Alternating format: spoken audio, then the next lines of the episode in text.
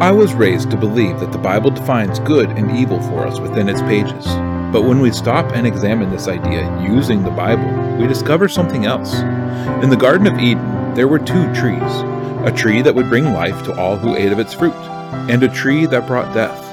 And it was the second tree, the tree that resulted in death, that contained the knowledge of good and evil. Have we been deceived by the serpent who is trying to get us to eat of the second tree? Is the Bible really trying to define good and evil for us? Let's take a step back. Let's run an experiment. Instead of seeking to define good and evil, let's instead ask the question of the trees. Let's attempt to define life and death, but to do so, we must first seek it out. So join us as we Derish Chai, as we seek life.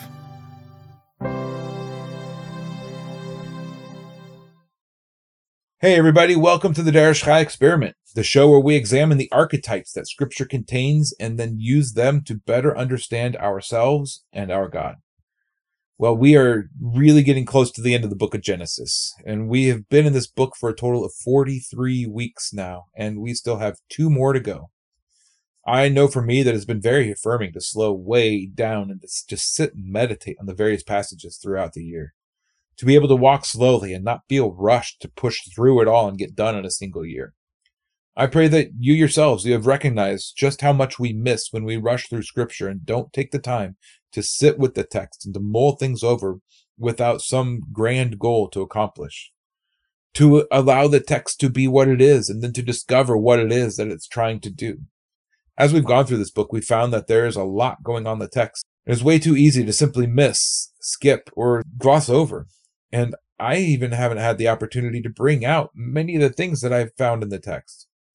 I don't know that it's even possible to reach the bottom of a text as profound, intricate, and artistically arranged as the Bible.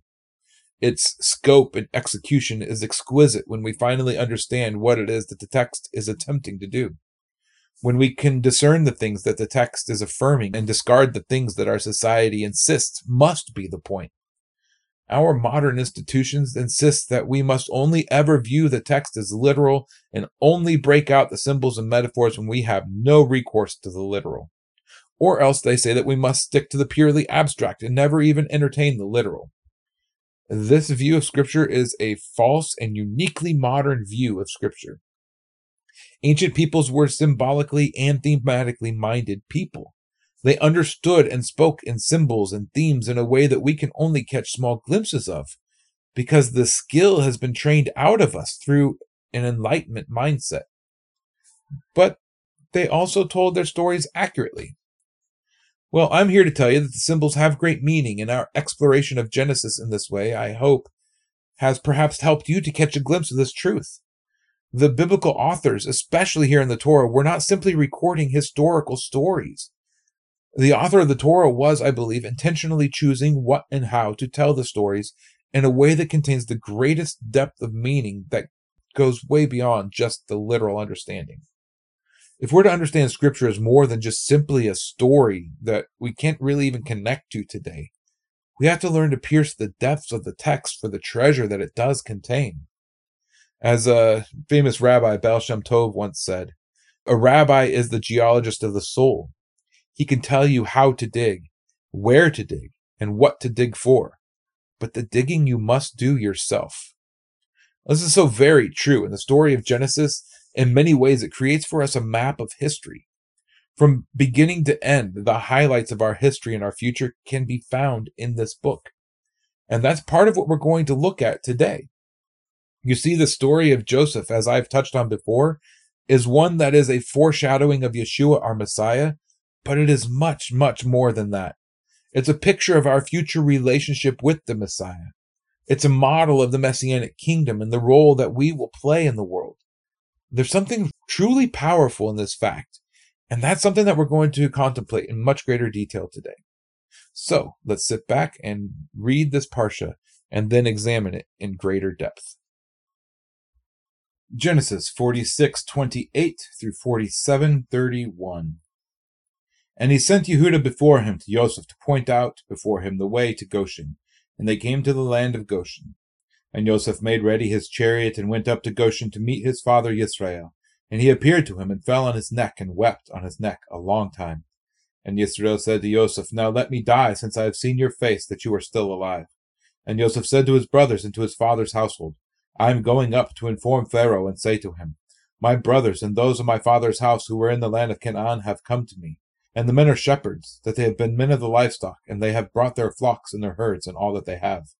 And it shall be when Pharaoh calls you and says, What is your occupation? that you shall say, Your servants have been men of livestock from our youth even till now, both we and our fathers, so that you dwell in the land of Goshen, for every shepherd is an abomination to the Mitzrites. Then Joseph went and spoke to Pharaoh and said, My father and my brothers, their flocks and their herds, and all that they possess have come from the land of Canaan. And see, they are in the land of Goshen. And he took five men from among his brothers and presented them to Pharaoh. And Pharaoh said to his brothers, What is your occupation? And they said to Pharaoh, Your servants are shepherds, both we and also our fathers. And they said to Pharaoh, We have come to dwell in the land because there is no pasture for your servants' flocks, for the scarcity of food is severe in the land of Canaan. And now, please, let your servants dwell in the land of Goshen. And Pharaoh spoke to Joseph, saying, Your father and your brothers have come to you. The land of Mitzrayim is before you. Settle your father and brothers in the best of the land, and let them dwell in the land of Goshen. And if you know of capable men among them, then make them chief herdsmen over my livestock. And Joseph brought in his father Yaakov, and set him before Pharaoh, and Yaakov blessed Pharaoh. And Pharaoh said to Yaakov, How old are you? And Yaakov said to Pharaoh, The days of the years of my sojournings are one hundred and thirty years. Few and evil have been the days of the years of my life, and they have not reached the days of the years of the life of my fathers, and the days of their sojournings. And Yaakov blessed Pharaoh, and went out from before Pharaoh. So Joseph settled his father and his brothers and gave them the possession in the land of Mitzrayim, in the best of the land, in the land of Ramses, as Pharaoh had commanded. And Joseph provided his father and his brothers and all his father's household with bread for the mouth of the little ones. Now there was no bread in all the land, because the scarcity of food was very severe, and the land of Mitzrayim and all the land of Canaan became exhausted from the scarcity of food. And Joseph gathered up all the silver that was found in the land of Mitzrayim and in the land of Canaan, for the grain which they brought. And Joseph brought the silver into Pharaoh's house. And when the silver was all spent in the land of Mitzrayim and in the land of Canaan, all the Mitzrites came to Joseph and said, Give us bread, for why should we die in your presence? For the silver is gone. And Joseph said, Give your livestock, and I give you bread for your livestock, if the silver is gone. So they brought their livestock to Joseph, and Joseph gave them bread in exchange for the horses, and for the flocks they owned, and for the herds they owned, and for the donkeys. And Thus he fed them with bread in exchange for all their livestock that year. And when they had ended, they came to him the next year and said to him, We do not hide from my master that our silver is all spent, and my master also has the livestock we own.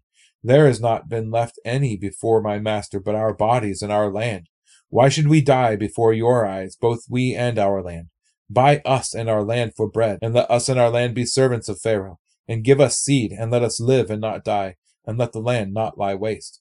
And Joseph bought the entire land of Mitzrayim for Pharaoh, because every man of the Mitzrites sold his field, because the scarcity of food was severe upon them, and the land came to be Pharaoh's. And as for the people, he moved them into the cities, from one end of the borders of Mitzrayim to the other end. Only the ground of the priests he did not buy, for the priests had from what Pharaoh gave them by law, and they ate that which Pharaoh gave them by law. Therefore they did not sell their ground. And Joseph said to his people, Look, I have bought you and your land today for Pharaoh. Look, here is seed for you, and you shall sow the land. And it shall be that in the harvest you shall give one fifth to Pharaoh, and four fifths as your own, as seed for the field, and for your food, and for those of your households, and as food for your little ones. And they said, You have saved our lives. Let us find favor in the eyes of my master, and we shall become Pharaoh's servants. And Joseph made it a law over the land of Mitzrayim to this day that Pharaoh should have one fifth, except for the ground of the priests only, which did not become Pharaoh's. And Israel dwelt in the land of Mitzrayim and the land of Goshen, and they had possessions and were fruitful and increased exceedingly. And Yaakov lived in the land of Mitzrayim seventeen years. So the length of Yaakov's life was one hundred and forty-seven years. And the time for Israel to die drew near. And he called his son Joseph and said to him, Now, if I have found favor in your eyes, please put your hand under my thigh, and show loving kindness and truth to me. Please do not bury me in Mitzrayim, but I shall lie with my fathers, and you shall take me up out of Mitzrayim and bury me in the grave. And he said, I do as you have said. He said, Swear to me. And he swore to him. And Yisrael bowed himself on the head of the bed. So, one thing that I want to make clear before I begin examining the symbology and the archetypes of Scripture, it does not mean that the text is not literally true. Uh, too many times people feel threatened by looking at Scripture in this way, and often the excuse is given that because people have mistreated and misused this method of interpretation in the past and, and even today, that the entire means of interpretation is invalid. Now, that's a, it's a logical fallacy called the slippery slope fallacy. It, it's not true. A hammer that's used to drive a screw does not invalidate the hammer as a useful tool. One must simply learn the proper use of a hammer. Another reason for this fear is that the underlying assumption that if the text is symbolic, then it cannot be literal. But the two are not mutually exclusive. A thing can be very real in itself and yet be useful as a symbol as well. Both can be true, the literal and the figurative. How do I know this to be an accurate assessment? That scripture can be interpreted through abstract lenses. Well, the New Testament authors, they use these means to interpret scripture for themselves. Many of the prophecies that are called out in the New Testament as being fulfilled in Yeshua have nothing to do directly with Yeshua in their plain meaning. It's only through an abstract reading of the prophetic text with historical hindsight that allows one to interpret some of the things that are claimed as prophecy of Yeshua. An example of this, Matthew 2 23. And he came and dwelt in a city called Nazareth, thus to fill what was spoken by the prophets. He shall be called a Nazarene. Now, question Where was that spoken of in the prophets? No one knows.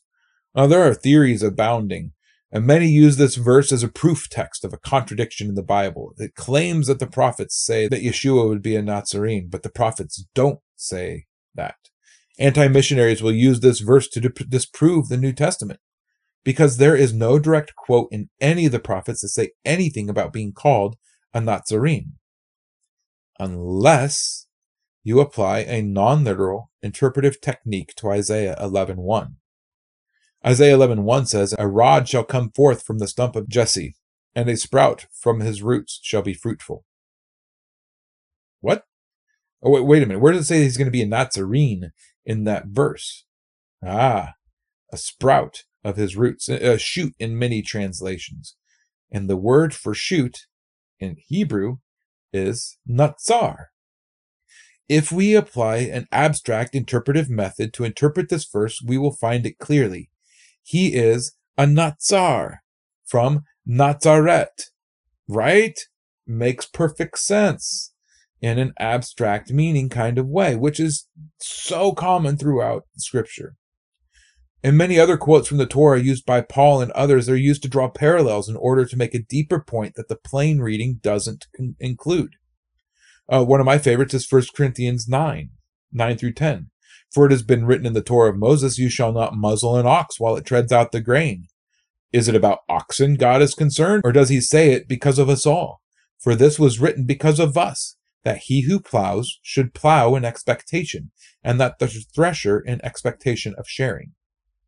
Now, if we read the Torah as only literal, and if we do not add to the Torah in our modern understanding of what it means to add to the Torah, then Paul is doing real harm and even violence to the Torah of God by making this statement. He is drawing a parallel in the situations and taking a command that has to do specifically and literally with oxen and is applying it to a much larger and grander topic. He even makes the bold claim, is it oxen that God is concerned about? And many of us would answer, oh, well, well, yes, that's what the command says. And so we should not read anything else into this command at all because we cannot add to the Torah. Now, does the command to not commit adultery only apply to actually participating in the acts of sex with someone who is not your spouse? Or did Yeshua himself add to the Torah when he said that this command applied to lustful thoughts in Matthew 5 27 through 28? He says, You heard that it was said of those of old, You shall not commit adultery. But I say to you that everyone looking at a woman to lust for her has already committed adultery with her in his heart. Now, is Yeshua adding to the Torah? Or is he interpreting the Torah? Or how about 2 Corinthians 8 14 through 15? Says, But by fair sharing, that now at this time your plenty for their need, so that their plenty might also be for your need that there might be a fair sharing, as it has been written. He who gathered much did not have too much, and he who gathered little had not less. In this passage, Paul quotes from Exodus 16. It's a chapter about manna being given from heaven, and he compares it to the collection efforts that he had undertaken for people who were in the midst of a famine, to the people being in the wilderness and collecting the manna. Is he taking this text out of context? Yes, he is. And no, he's not. The literal text speaks of people of Israel going out and collecting manna in the morning for their daily food. In their collection efforts, it came to be that no one had too much or too little. And it's this idea, this symbol, and the extrapolation of the text that allows Paul to use this story of manna from heaven and then to use it in connection to charitable giving for those who are experiencing hardship, from those who have to those with needs. And let me be very clear I'm not advocating a government system that operates in this way. This is a willing and participatory method of sharing. It is not what we see in our modern societies where things are taken by force from people and then distributed. Paul is making an appeal to people to give, and he's using an example. Now, I could go on in this vein and pull out over a hundred other scriptures in which the literal meaning of the Torah is shifted by Yeshua or by the apostles to include things that are not in the literal meaning of the text. And I do this only to demonstrate that there is a precedent for this way of reading scripture symbolically. So, with that in mind, I want to highlight a few things that are in this parsha that are of importance. But then I want to build a picture around the ideas in this text as well as in many of the chapters that we have just finished going through in the past month. I mentioned last week how many of the symbols that we read of the story are used in opposite ways than they're used in the rest of Scripture. So let's keep this in mind as we go. So, as this chapter opens, Joseph is in Egypt and has been for many years. The famine has been going on for two years, and Joseph has been in charge for nine.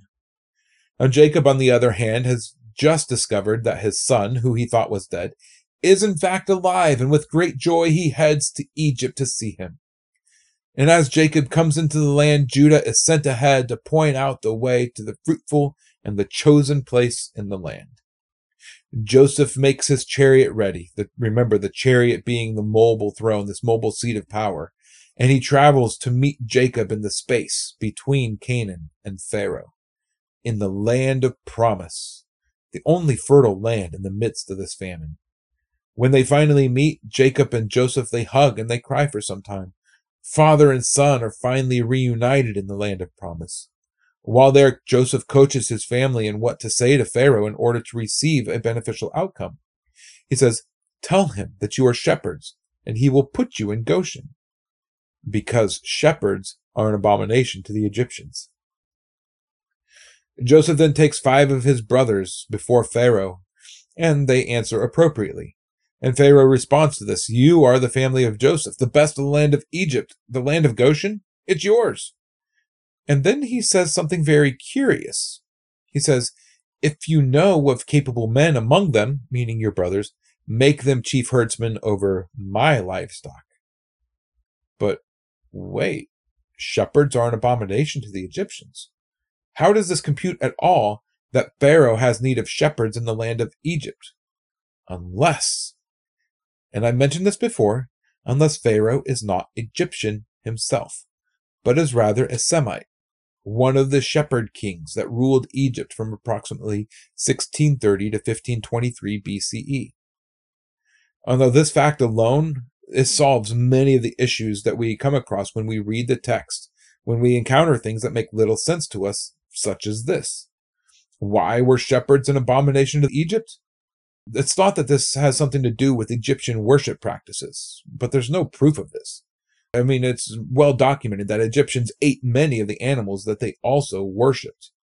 This is not a Hindu like system where every animal of a type was sacred but rather in Egyptian religion, one of the animals that represented a specific god would be worshipped. I find it just as likely that this request to find a shepherd among the sons of Israel was a side effect of being conquered and ruled by foreign shepherd kings. This fact also explains the upcoming economic transition that takes place in Egypt. Pharaoh's rule was perhaps rather weak, and it was Joseph who helped him to solidify his control over the people of Egypt. Regardless, Joseph's brothers, while being an abomination to the inhabitants of the land, are given the choice location. They're honored and raised above the average Egyptian. An abomination to them now has higher honor than anyone else in the land. The low have once again been brought high, and the high have been brought low. Again, we see another reversal of fortune in the text. After the brothers leave, then Jacob is brought before Pharaoh alone. And upon entry, Jacob blesses Pharaoh. And we're only told of one question that Pharaoh asks How old are you? Jacob responds with humility because he's been in a place of humility for so long. He says, I am a 130, and the days of my wanderings have been few and evil. And I haven't reached the ages that my father reached in their lives. And with that, the biblical record of this audience with Jacob before Pharaoh is over. And Jacob blesses Pharaoh and is once again on his way as he heads out. Jacob's life had indeed been hard. He had experienced a lot of pain in his life. He had lost face. He had lost possessions. He had lost wives. He had lost sons. He's lost more than many of us will ever stand to lose. This man who was blessed by God. And it's only here at the end of all things that Jacob is finally rewarded for his faithfulness. The covenant spoken to Abraham, it comes partially true in Jacob's life all of the world has indeed been blessed because of the family of Abraham. Otherwise, everyone would have perished without Joseph to save them. And in verse 11 and verse 12, we read that the family of Israel were settled and given land as a possession. And then we read that they were given bread from the hand of Joseph. Now, there is in the text a very interesting correlation going on here that we shouldn't miss. But we're going to wait for a few moments before coming back to this. In verse 13, the text changes the focus to the inhabitants of the land and Joseph's interactions with them. To many, what Joseph does here, it seems unjust. Joseph is using his position and his power to take everything from the inhabitants of the land of Egypt.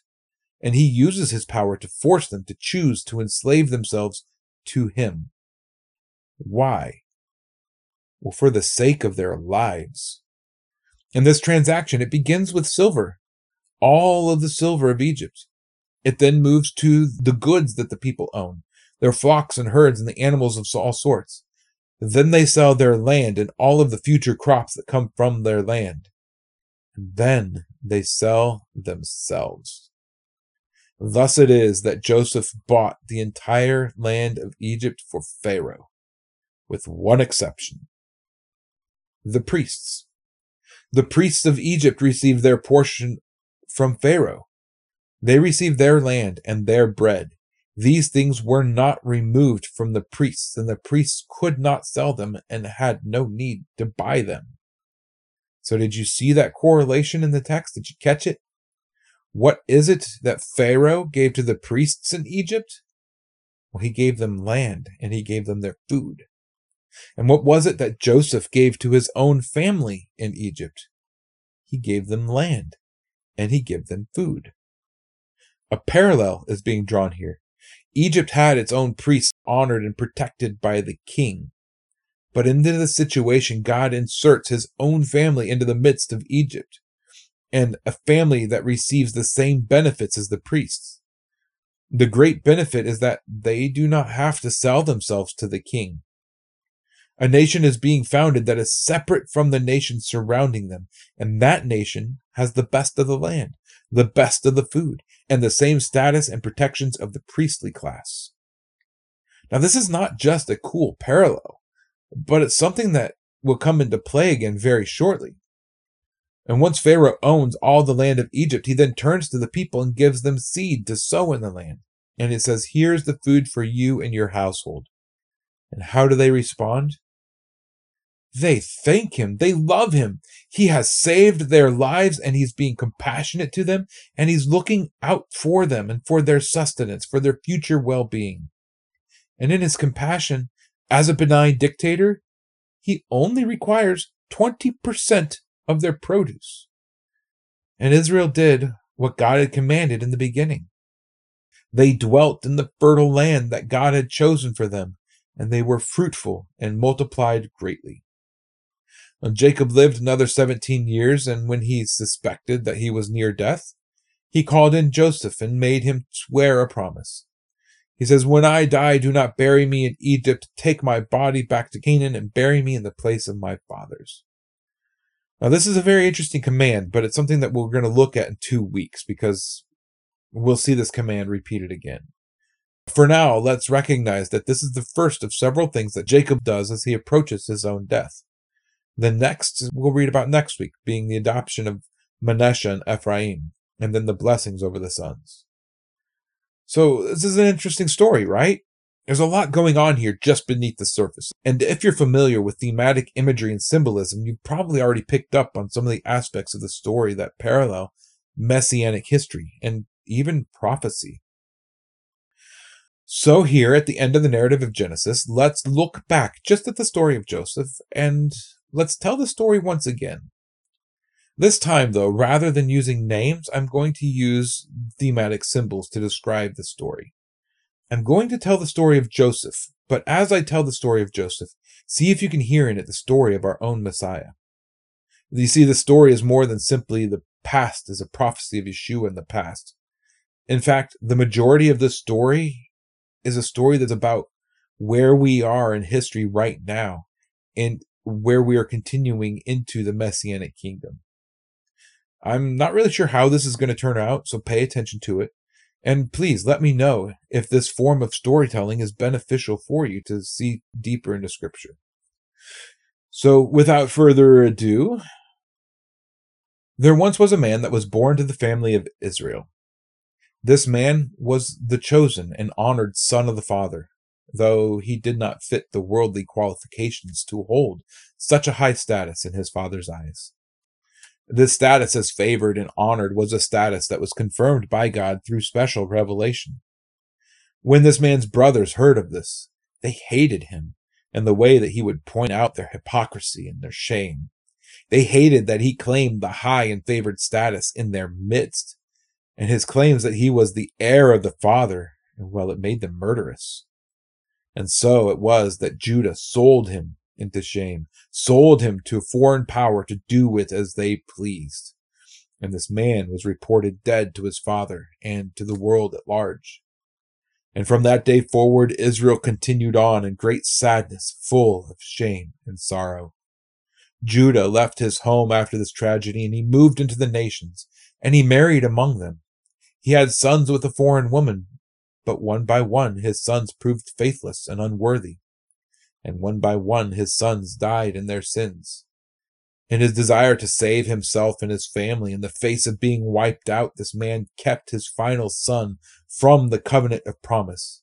He betrayed his oath in order to grasp tightly and hold on to his own final son, afraid that he too would die if the covenant were upheld.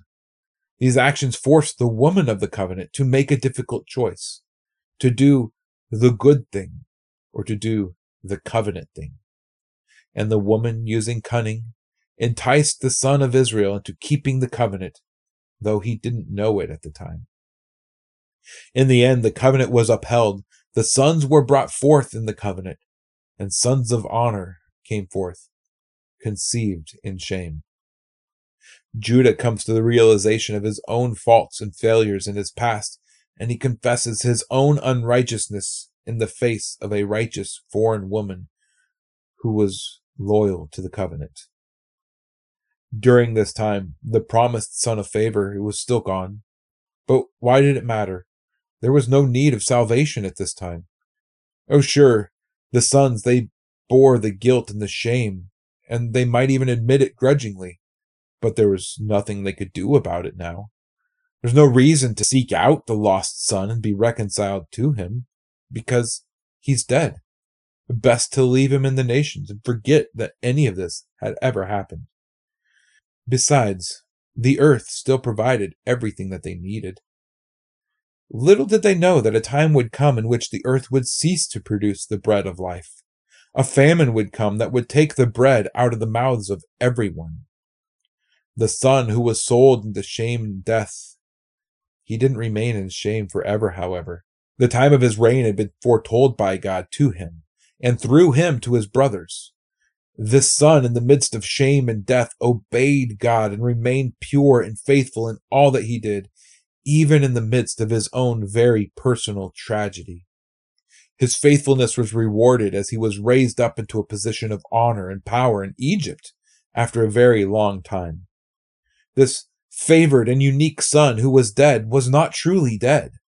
He learned of the famine that was coming to the land and he began to prepare. Out of sight, out of mind. Not to save his family specifically, but to save the entire world and to preserve life. The time of difficulty came and it hit the earth, and suddenly the inhabitants realized their need for salvation, and so they searched. And it came to their hearts that there was a place that had the food necessary to live. So it was that the sons of Israel began a journey to find and to bring back the life giving bread to the household of Israel. Upon their arrival in the land, however, they encountered a foreign power that was strange, was focused on them in a way that seemed unhealthy. The foreign power accused the sons of Israel of being enemies. He made demands of them that were unreasonable and difficult to accomplish. He imprisoned them for a time and sent them back into the world the place of death with orders to bring before him the favored son that had taken the place of their dead brother. Bring this brother that is the image of the favored son back into my presence and prove that you can live in unity with him. Little did these sons of Israel know that the strange foreign power that they were encountering was the very same brother that they had sold into shame the one that they had given to a foreign nation in an attempt to hide their own shame. Now he had the opportunity to test them, to use the nations to prove their dedication to the unity of the family of Israel. They had come to him for bread, and so he desires to check their motives. Their honor will reflect upon his own, so they had to be tested. Will they continue to sell and to get rid of those who expose their own shame and their hypocrisy? Or will they defend this brother that they hated from what is to come? So the master in the land devises a series of tests to discover the truth of his brothers. He reminds the brothers of their tendency to kill the honorable and the righteous, to put to death the prophets and the saints in their midst. He requires that they demonstrate that they are trusted by the one whom they have harmed the most. Can the sons work together for the purpose of saving their very lives? Time passes without any action taken by the sons of Israel until it is finally agreed. And once again, just as before, it is not until the situation gets dire that the family decides once more to ignore the danger and to seek the giver of the bread of life despite the danger of retribution. But the situation is such in the world that they have only one hope to go to for their salvation, only one person that they can go to for their sustenance. This strange foreign official that has been adopted and raised high by the world. This man that they don't connect to on any level that they can identify with, but who has the power of life and death in his tongue. Upon their return, the sons of Israel are greeted with honor their hearing is returned to them as they are shown great favor and as they are treated to a banquet in the face of their enemies. They are blessed as the strange official feeds each of them in turn from his own plate. This man who takes away is also seen to give sustenance. To some, he gives more than to others, perhaps to entice envy in the hearts of his brother, perhaps to bring them to jealousy, to gauge their response. The sons of Israel, they then head home, believing that they have found success and favor with God, that they have found the favor of the bread of life that will sustain them. But they've only been given a sample of what could be. Then they are accused. They're falsely accused. Falsely accused of stealing from the foreign nations. Falsely accused of betraying the hospitality of their host nation falsely accused of taking things that rightly belonged to another. This accusation was, of course, false. And so the brothers are left with an option to flee in the face of accusation and save themselves and allow their brother to be taken into slavery, to allow their brother to be taken in shame and destroyed as they save their own skins. Or they can stand and defend their brother that has been accused, the one that looks guilty by all intents and purposes. Not through violence, though, rather through an appeal to the offended party. An appeal that's not based on saving face or gaining anything, but rather an appeal for the life of their father and the vow to watch over each other that was taken from old. In the past, the brothers, they would have abandoned each other to their fate. They would save themselves at the expense of the other. But now, now the brothers beg to be placed into slavery themselves to save their brother from the same fate. They seek to enter into the same fate that they had given their lost brother so long ago. And Judah specifically, Judah asks to take the place of the accused. Why? For the sake of the vow that he had taken. And it's with this selfless act that the sons of Israel passed the test that was set before them by the son who was dead but is alive. And so the Savior of the world reveals himself to his brothers, inviting them to join him in the land that has been prepared for them. And the sons of Israel, they weep over the one whom they pierced, uh, excuse me, uh, the one that they had sold into slavery. Then it is with great joy that the sons of Israel spread the news of the son who was dead and is now alive to all of the household of Israel. And it is with great joy that the house of Israel makes an exodus to join the risen Son in the land of promise that he has prepared for them. And when the family arrives, they pass before the king in judgment, and they are found worthy and given honor, not because of what they had done in the past, but only and solely based on the status of the Son of promise, the one at the right hand of the judge. The family is given a place of honor, a place of bounty again, not because of anything that they had done to deserve this honor, but they receive it from the king based solely on their relationship with the Son. Glory, honor, status, and the same benefits and protections as priests. The brothers, in essence, become priests themselves for the God of the one who has created their salvation. And now comes the part of the story that we all want to judge the favored son for. Frankly, we simply don't understand what is happening here. When we view this last part of the story through the lens of the Messianic age, though, it makes perfect sense. And that is what this part of the story represents. In the Messianic age, there will be three types of people the priests, the family of Abraham, and the rest of the world. The priests, the priests are cared for by the king of all. The family of Israel, they're cared for by the son. And the rest of the world, well, the rest of the world is on their own. But they will realize their need for the bread that the king has. But they have no relationship with him other than that they live in his land and they are his subjects. And this bread, it, it comes with a cost for those who are not part of his family. And the cost will be everything that they own and the world will sell themselves to him for the sake of their lives, for the sake of sustenance, to preserve life. And it is through this means that the world will be subdued. They will be brought to heel under the Messianic king. Not through force or even through subterfuge, but through cunning and a desperation on the part of the world, and the realization that they cannot save themselves and so they will sell themselves to him. And every knee will bow, and every tongue will confess that the favored Son is the Lord and the Master of all.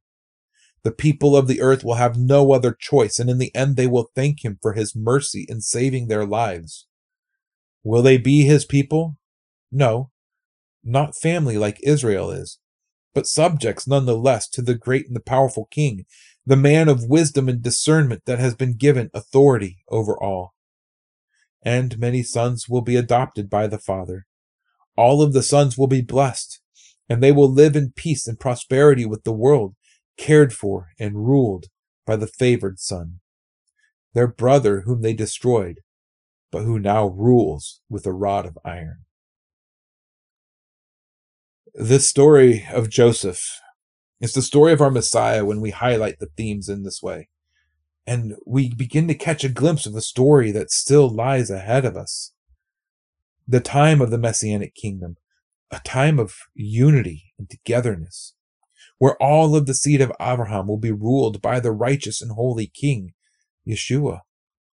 Blessed beyond measure and worth, not because of any inherent worth that we have in ourselves, but because of our relationship to our brother and our desire to do the will of the Father, despite what it might cost us. I pray that we can learn to be such a people that we can learn this type of humility and we can operate in the way of life that would make our King proud to call us sons. And so the challenge remains to Derish Chai in all that we do, to continue to seek life. Shalom.